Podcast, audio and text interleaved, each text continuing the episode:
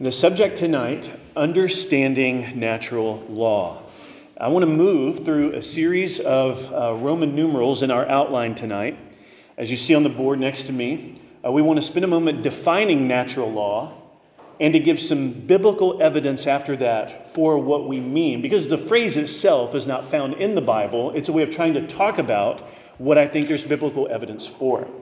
That'll be followed by things outside the Bible that suggest or are clues toward what we call natural law, what we would consider non biblical evidence. That's not unbiblical evidence, it's non biblical evidence, not contradicting the Bible, but it's outside the Bible. Uh, then we want to deal with concerns that I hope to answer, just a few of them, about the subject of natural law when Christians have thought about it from time to time. And then, fifth, natural law according to church history. We're not the first to broach thinking and, and talking about such a subject. It's rooted deeply in church history, where theologians have written about such revelation in their writings and teachings. And then, lastly, sixthly, uh, the importance of natural law. And I want to lay out several reasons why we could apply this concept in practical ways, takeaways uh, for our own Christian living and lives as earthly citizens. Understanding natural law, let's begin with a definition. And in defining this, uh, you can look on the right side of the board where I've laid out a definition and made some grammatical layout adjustments so that it doesn't just look like a sentence, it's broken into some hopefully clearer parts. And then I want to make some distinctions about it. By natural law, I'm saying it refers to God's revelation of moral duties that are discernible from human conscience and the created order, and that orient God's image bearers toward human flourishing. That is a thick definition. I recognize that. Natural law refers to God's revelation of moral duties that are discernible from human conscience and the created order, and that orient God's image bearers toward human flourishing. Here's what I don't mean by natural law natural law is not, in this case, about laws of nature. You think about laws of nature like gravity or entropy or things that physicists would observe and they'd say, here's the first law of this or the second law of that. I don't mean laws operating within nature where scientists and physicists are trying to make uh, important discerning um, and discoveries and, and, teachings about. Not laws of nature. Natural law is not what I mean, uh, uh, we don't mean by natural law the idea of the laws of nature. Natural law is also not naturalism. Naturalism, though having the word natural in it, naturalism is a philosophy that is essentially saying the material world is all there is to reality. We live in a closed system. Naturalism is anti supernatural. There's not a God who has made things and intervenes in the world he has made. Uh, there's not a, a supernatural origin or rescue and redemption or life to come. Naturalism is limited to the things that we can see with our senses and what they would imagine scientific uh, method would be able to deduce. Natural law is not naturalism, and it is not about the laws of nature. As one person defined it, it refers to the law of God made known in the created order. So when I'm thinking about the law of God, we're not thinking about the ceremonial laws. We're not thinking about certain civil and judicial penalties that we see in some of the fine print in uh, Leviticus and Numbers. We're thinking about something more obvious, more obvious to the eyes and senses and reasoning of God's image bearers. God's revelation in his world is in two big categories general revelation and special revelation. God makes himself known in general revelation and special revelation. Tonight, I don't want to talk about special revelation primarily, though we will talk about the Bible and from the Bible. I want to focus with the subject of natural law on general revelation. So at the bottom of the board here, I'm focusing on what theologians have sometimes called the book of nature versus the book of scripture. So that God reveals himself in two books the book of scripture, special revelation, but also the book of nature, that God, as image bearers, are able to see and discern and reason morally, though imperfectly in a fallen world. God's natural or general revelation is vouched in uh, certain Old Testament texts, like Psalm 19, that the heavens declare the glory of God and the skies proclaim his handiwork. It is a proclamation that something of God's greatness and glory is evident in creation, so that nature has something to teach. So that natural revelation, being this book of nature, this big subject, we could say within that little subheading here, natural theology would be one's study of and reflection on the book of nature. We are thinking about God's natural world. We're thinking about His design and order in creation. And we are reasoning. We're applying our thinking. We're doing experiments. We're making discoveries. We're engaging in reflection on and in, in, inevitably engaging in theological and philosophical conclusions about the world. Within that, so, general revelation, upon which we reflect with natural theology, there is a subject called natural law. And it focuses on the moral will of God that is revealed by God in the human conscience and created order, and that orients his image bearers toward human flourishing.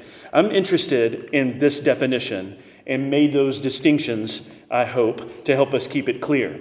By natural law, I'm talking about a subject within the book of nature. And yet, nevertheless, what theologians throughout church history have recognized is indeed genuine revelation to affirm and receive.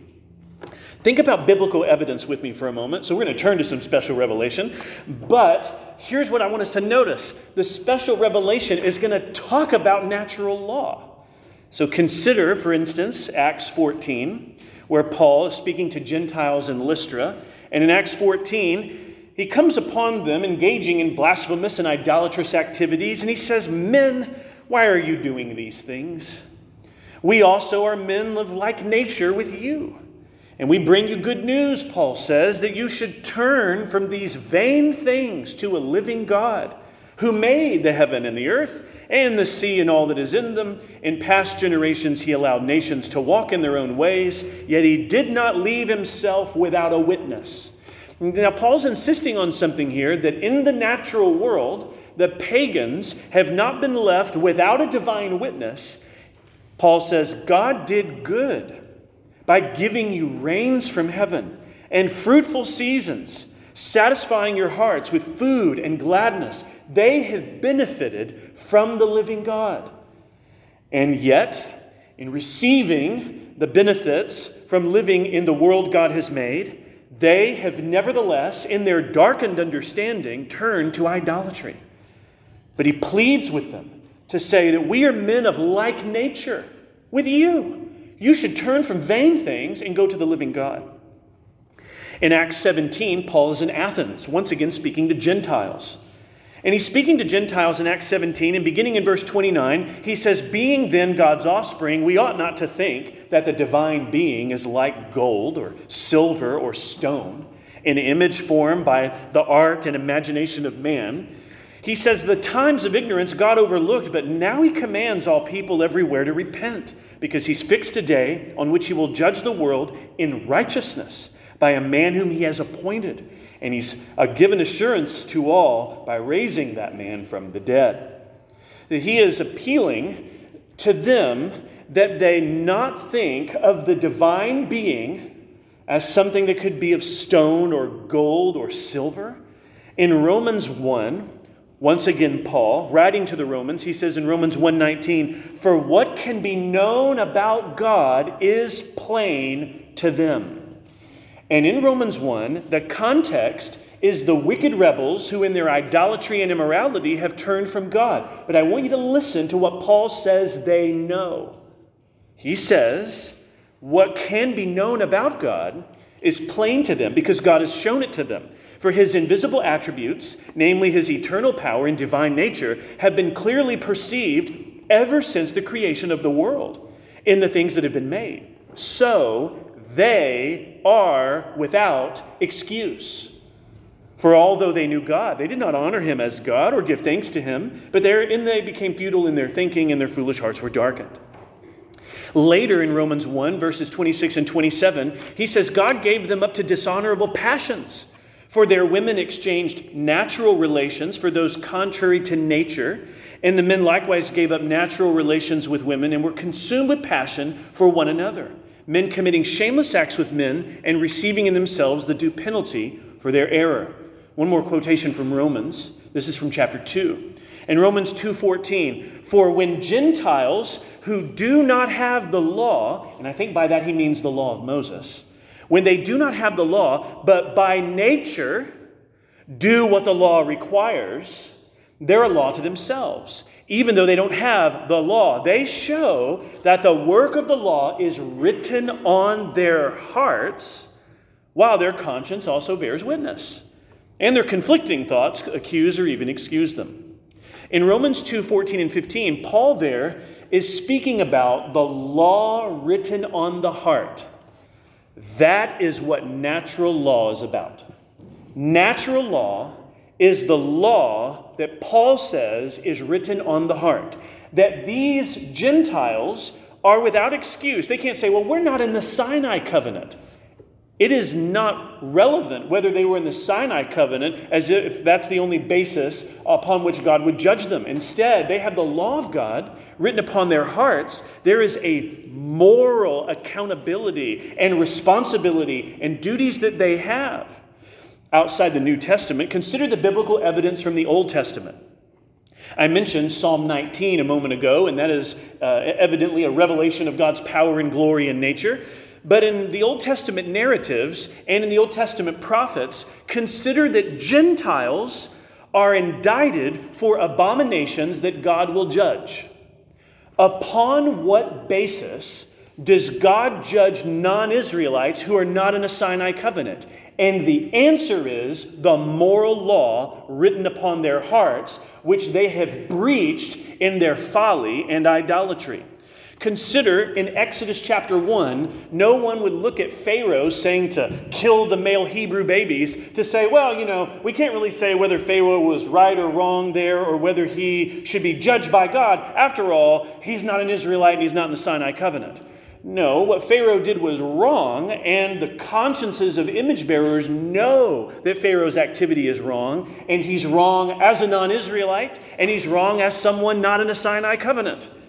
And the same indictments of different acts of moral uh, deviancy appear in the prophetic oracles against the Assyrians, the Babylonians, the Moabites, the Canaanites, against Sodom and Gomorrah. If you peruse the narratives of the Old Testament and the prophetic oracles, here's what you come to conclude God is judge of all the earth. And when he is judge of all the earth, with his total and sovereign jurisdiction over all nations and peoples, on what basis does he judge them? And the answer is the law of God written upon their hearts is demonstrated as something they've rebelled against and therefore against God when you look at the different examples of their sins. You read in the oracles the injustices and acts of uh, outrage that, and abominations that have been performed by these nations. These nations are wrong, not because they are in the new covenant, not because they're in the Sinai covenant. They are breaking the law of God written upon their hearts, a universal reality endowed upon God's image bearers. So, biblical evidence is strong for this notion of natural law in the Old and New Testaments. To the third part tonight, non biblical evidence. And I, I, I want to uh, unpack here four, uh, no, five, five points of non biblical evidence for natural law. And natural law, again, is about looking in creation and being able to deduce things. The first element of non biblical evidence is looking at what we can call the nature of things. The nature of things.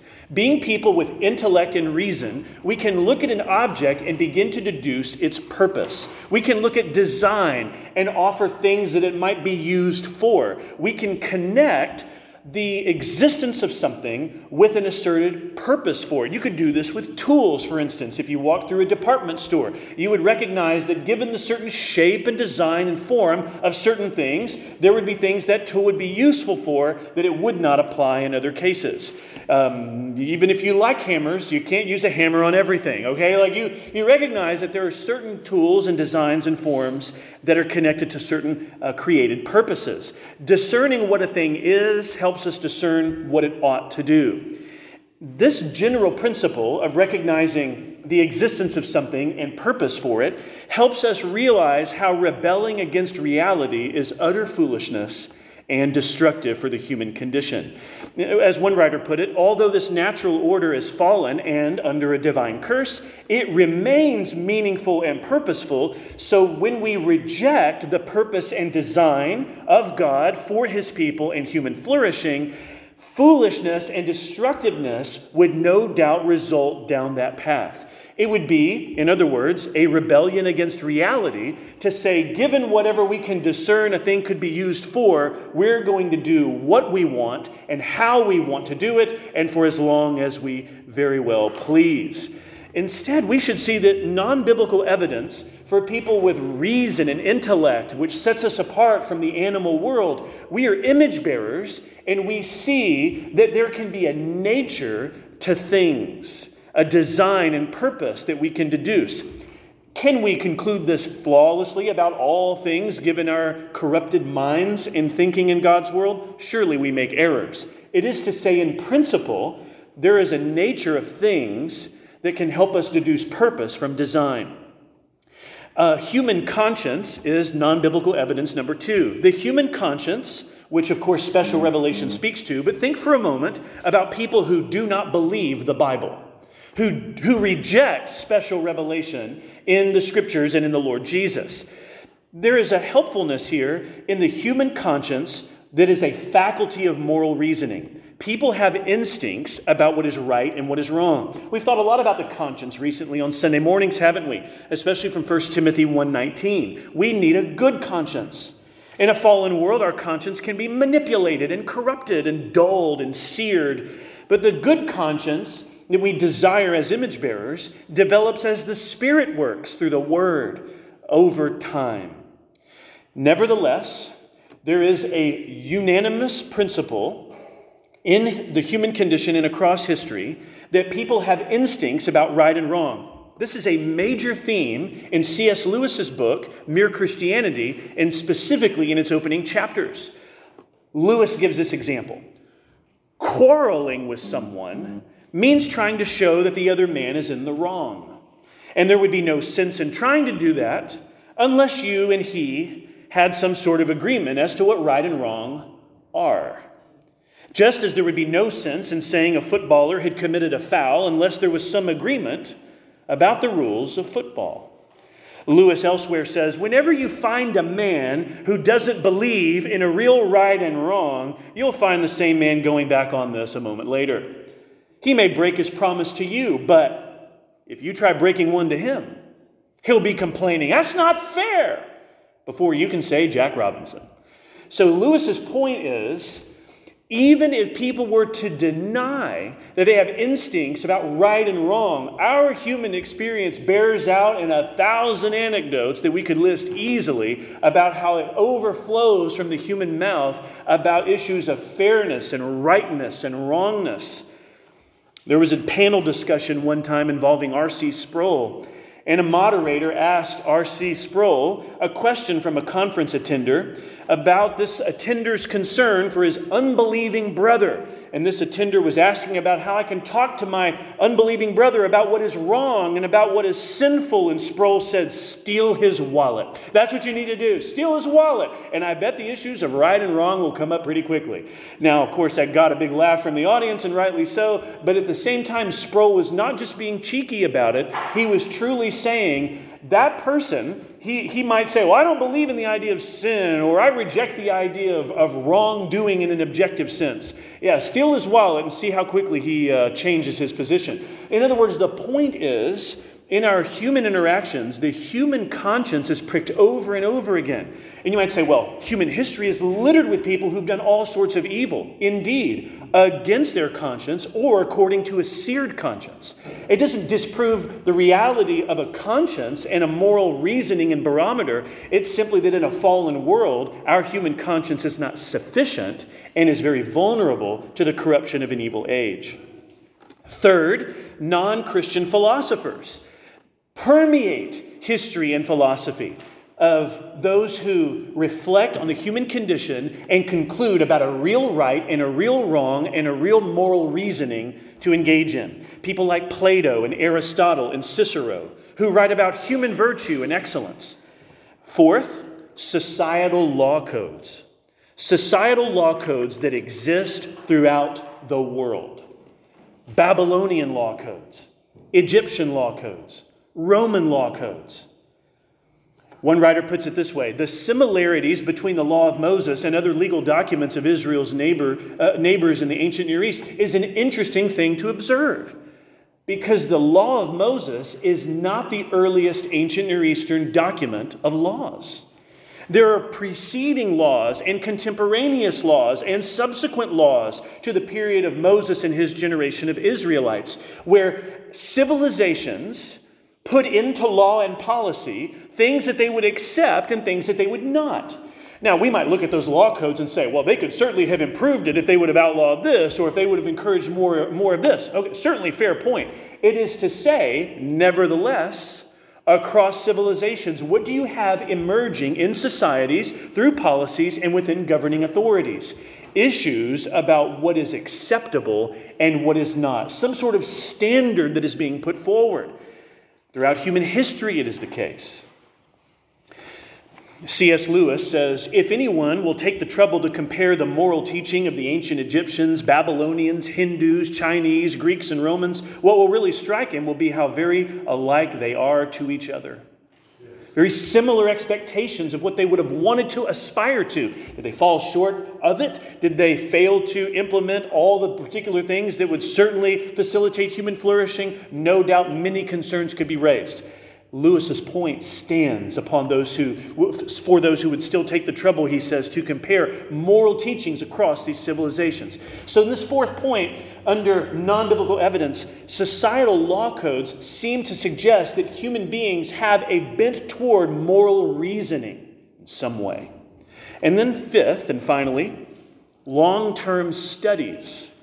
Long term studies that through sociological and anthropological efforts, people in all sorts of organizations, people who are Christians and non Christians, engage in decades long studies looking at different moral impacts for decisions that society makes. I just want to give you one example. We find an example, this writer says, about natural penalties in breaking moral precepts when you think about the idea of the precept of confining sex to marriage, he says an immediate consequence of the violation of this results in impact with individuals and families and then generational impact that follows. He says many are the long term consequences of the violation of sexual ethics poverty, adolescent violence, child abuse, and the list continues statistically, study upon study, that confirms that when you take one example of saying, let's say we, we look at what would be good for individuals and for a family and say, but my desires and my lusts are going to lead me this or that.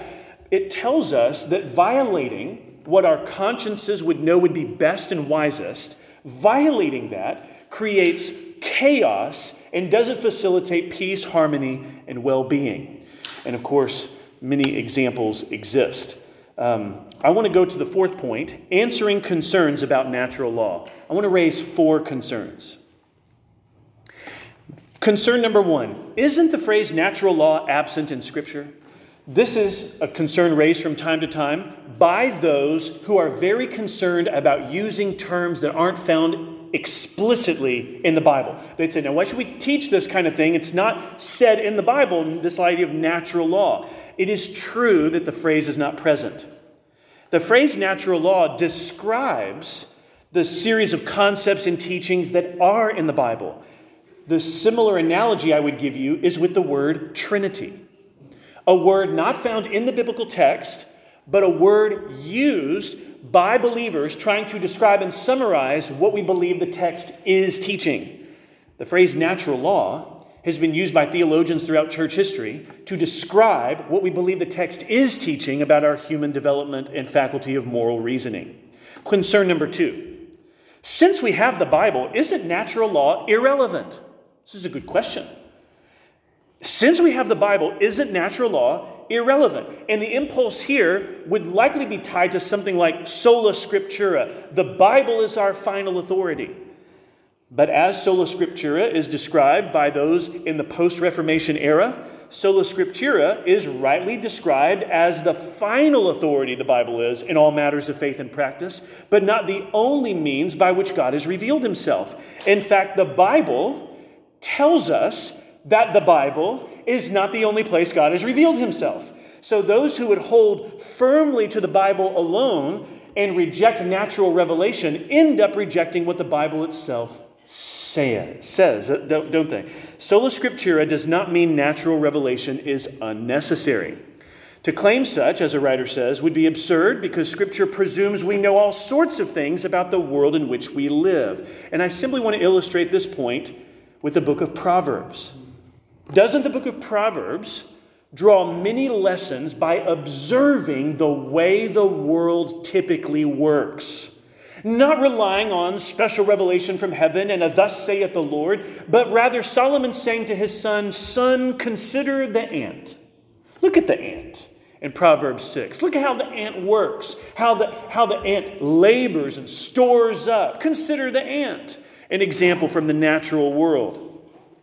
A writer says that none of these analogies or illustrations would make any sense if the world were not filled with meaning, purpose, and order. Natural law is something we can affirm because in our moral reasoning we can rightly discern God has ordered and filled his world with design, things that we can observe and discern to live in a flourishing way. Concern number three Are you saying people can be saved by natural law? This is a, a third concern and an understandable concern because we speak about scriptural revelation as that which reveals God's redemptive plan for mankind. You don't get the redemptive plan looking into the sky with a telescope. You don't see that in the stars. You can't conclude the revelation of God as Father, Son, and Holy Spirit by looking at leaves and trees and grass and nature. You don't conclude special revelation doctrinal items through general revelation. And so someone might say, well, are you saying then, with emphasizing natural law, that this is a, people can be saved by this? No one can be saved by natural law. The gospel of Jesus Christ, the special revelation in his redemptive plan for sinners, is the only means of salvation. Natural law, however, is sufficient as a basis of judgment. So, insufficient to save fully sufficient as a basis for divine judgment. And we have to see the usefulness here then in thinking about the natural law as believers, bringing us to the fourth question. Doesn't sin prevent unbelievers from perceiving the natural law? Doesn't sin prevent unbelievers from perceiving the natural law? Now, we might say on the, on the face of it, yes, in coming to know Christ, there is an illuminating work of the Spirit as we read His Word and see our world differently because of regeneration. So we are not saying that unbelievers reason their way into the new birth. We are saying, however, that unbelievers in their fallen state have not had their conscience completely erased.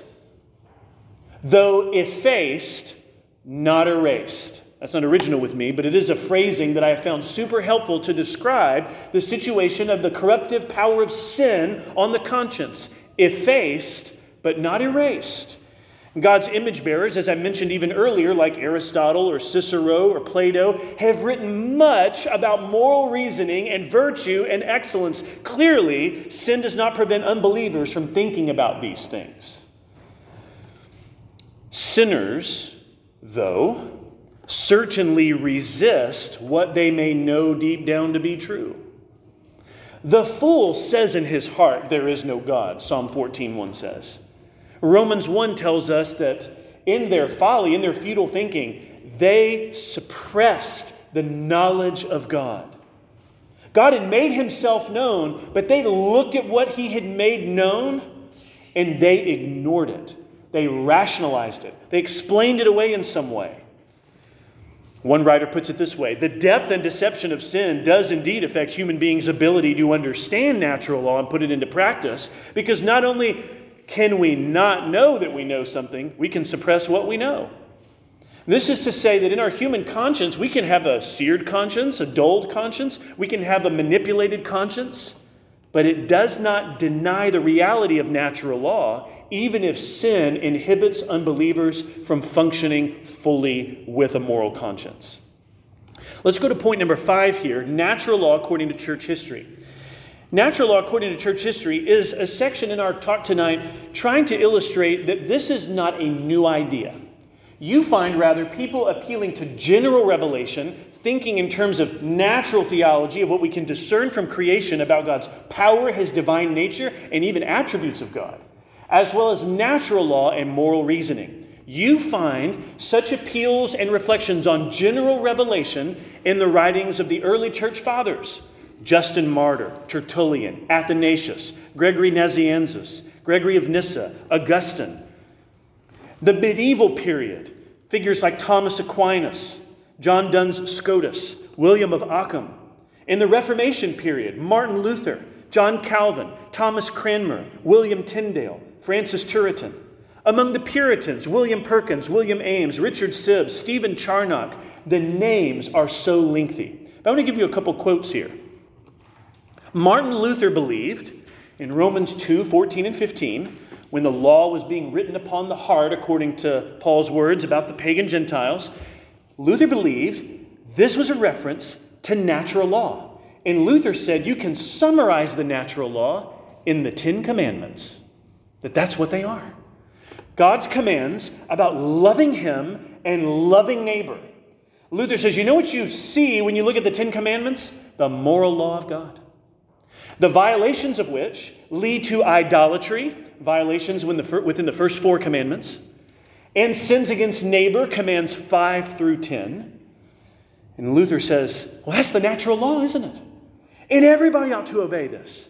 Everybody ought to obey in the written law upon their hearts these things which the Israelites had summarized for them in the Ten Commandments. John Calvin said in the 1500s that Romans 2 14 and 15 was God putting his moral law on human consciences, and that this was basically the precepts of the Ten Commandments. Calvin thought the same thing. He believed the natural law should be the standard for all human civil law that followed.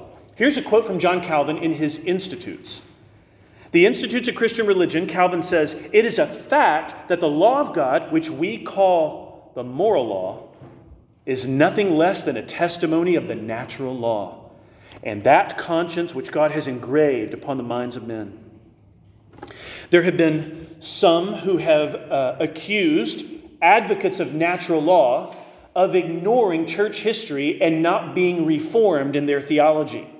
I think that is a statement made, unfortunately, out of historical ignorance.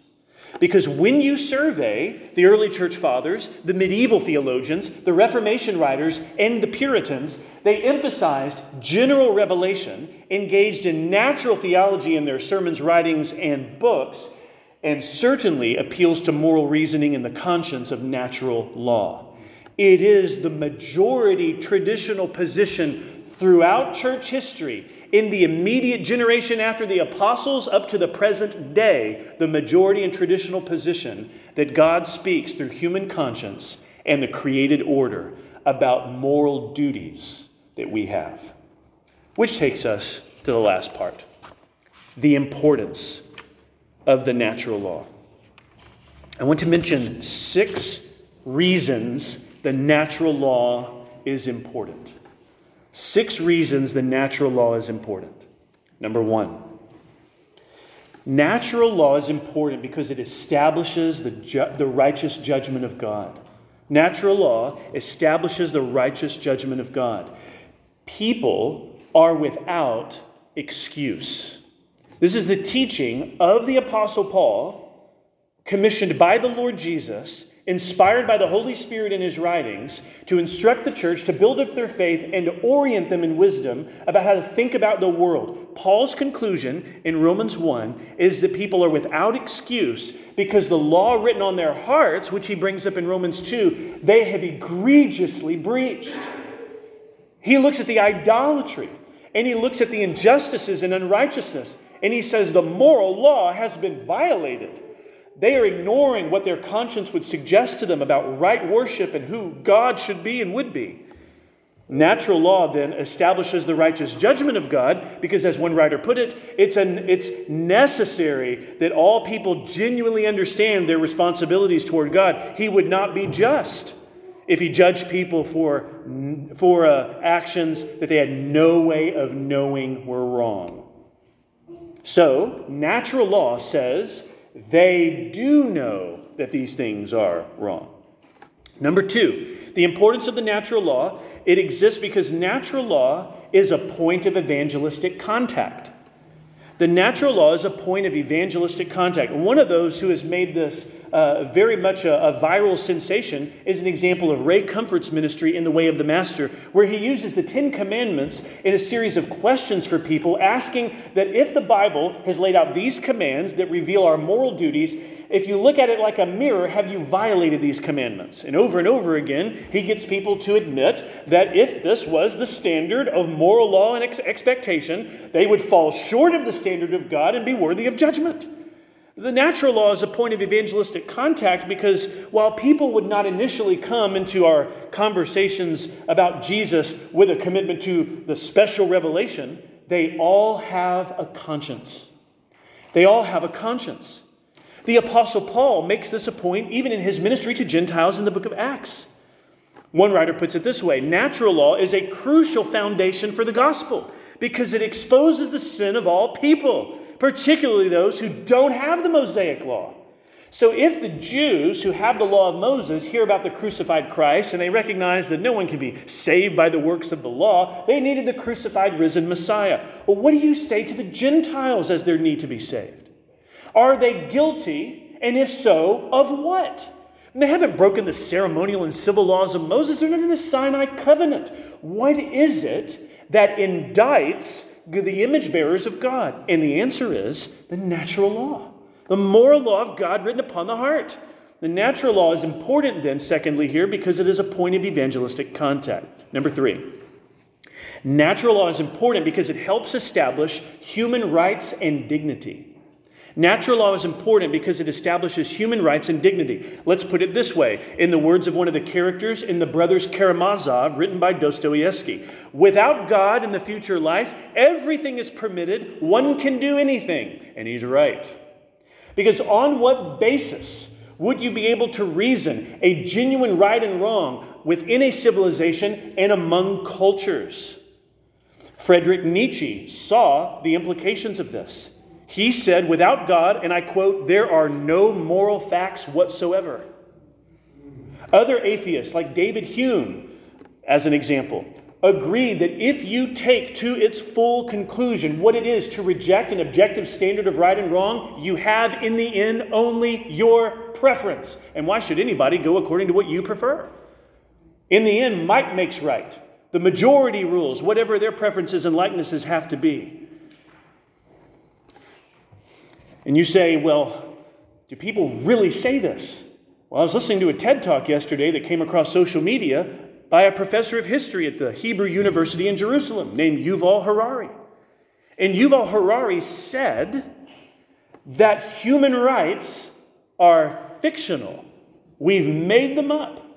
And he went on to say, We've made them up just like God and heaven as a story to tell ourselves. And he said, This story of human rights might make you feel better, it might make you feel more comfortable, but it's no more true than any other fictional story people tell themselves. Natural law helps establish human rights and dignity.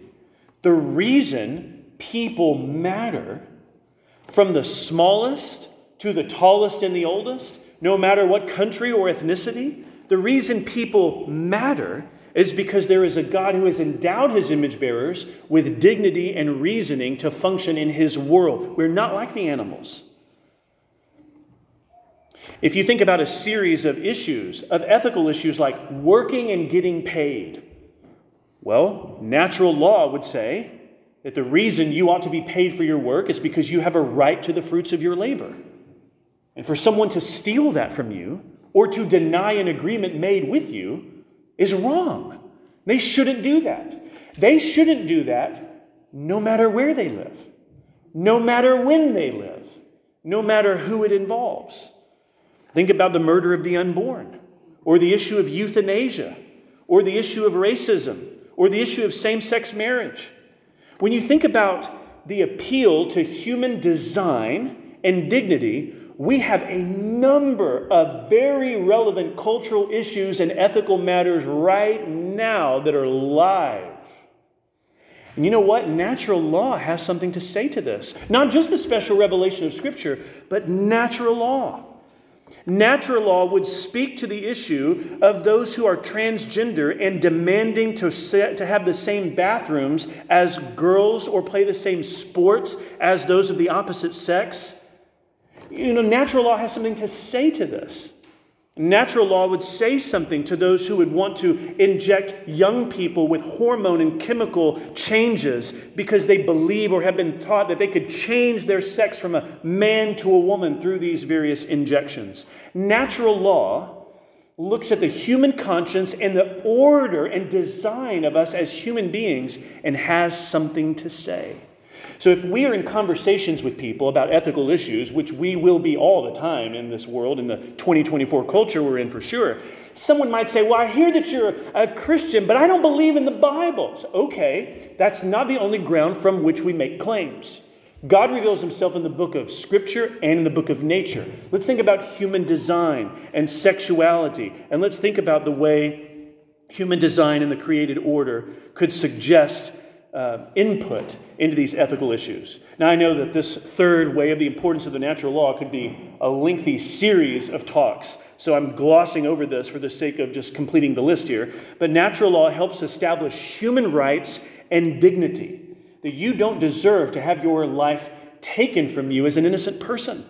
That unlawful treatment of you um, in that way is wrong. You don't deserve to be discriminated against because of the color of your skin when we think about even decades ago, people were saying if you're black, you have to use this water fountain. If you're white, you have to use this water fountain. You have to use this door if, if the, your skin color is this. That is a violation of natural law. So, both ancient, recent past, and present problems have something that can be um, uh, spoken into it through the natural law of the moral conscience and reasoning of image bearers. Number five, no, number four. Natural law helps societies produce laws and pursue justice. Natural law helps societies produce laws and pursue justice. We live as Christians among people who are not Christians. Okay, you think, I didn't come here tonight for that. That's very obvious, right? So, natural law, what does natural law do? It helps societies where there are Christians and non Christians living together, produce laws and pursue justice. We're not saying that in order to be a citizen of the United States, somebody has to be a Christian. But there are laws and policies in societies that we hope will aim toward a particular end. One writer puts it this way There is more to Christians' interaction with their unbelieving neighbors than just evangelizing them. Since we share neighborhoods, workplaces, governments, and much else, we have a keen interest in how they live, how well they work, how they evaluate what is just. Human laws are grounded, we hope, in reasoning. Every moral law is connected to some sort of claim. It is sometimes said that you cannot legislate morality. The problem with that is it is a myth because every law is connected to some sort of moral claim or duty or obligation that you feel like should be imposed or practiced. Human laws are grounded in reasoning. And natural law, as one writer put it, is the moral standard Christians and non Christians share. So we're not expecting our fellow citizens to become Christians. We would love for them to. We want to evangelize them and share the Lord Jesus with them. But as we live in an earthly citizenship collectively as a society, we pursue the common good. And the common good is reflected in natural law. Human laws can exceed natural law. Natural law doesn't say anything about laws for stop signs and stoplights for instance. But when human laws exceed natural law, the hope is that their aim is still toward what natural law would aim at itself. Natural law, such as in the latter part of the Ten Commandments, aims at love of neighbor. Well, one of the reasons I want to obey stop signs isn't because that's the natural law, but when I stop so that I don't ram into my neighbor's car, that helps me love that person. In other words, when I I might say, well, I don't like this traffic law or this stop sign or this speed limit. But you start to think about the implications if, as a society, we failed to care about things that did make some practical sense about how to cooperate and collectively live together. And that's just one small example, but it's to say, our common good is reflected in natural law. When human laws exceed natural law, we hope that they still aim toward the same good natural law does. Number five, natural law facilitates human flourishing. This is connected to number four, which is about helping societies produce laws and pursue justice. Natural law, number five, facilitates human flourishing. Living against reality hurts people. Producing policies and legislating things that are against the created order hurts people. It does not achieve the common good and it will inhibit human flourishing. That is because this is God's world. And the moral duties that are reflected in our human conscience in the creation order are what orient God's image bearers to human flourishing. So the violation of natural law gets in the way of human flourishing. That's what my claim is. Number five here natural law facilitates human flourishing. So, as Christians, one of the things we want to think about, as uh, uh, one writer puts it, Christians rightly look for ways to promote what is good and just in their communities. Because we don't want to hurt people, and we don't want to inhibit human flourishing. We don't want anything to corrode when it comes to the achievement or pursuit of the common good. We want to pursue the common good because we want to love our neighbor. But here's the truth and it bears out by, I think, special revelation and not only natural revelation. I am not loving my neighbor if I'm pursuing what violates natural law. Even if my neighbor insists they would feel loved if I did.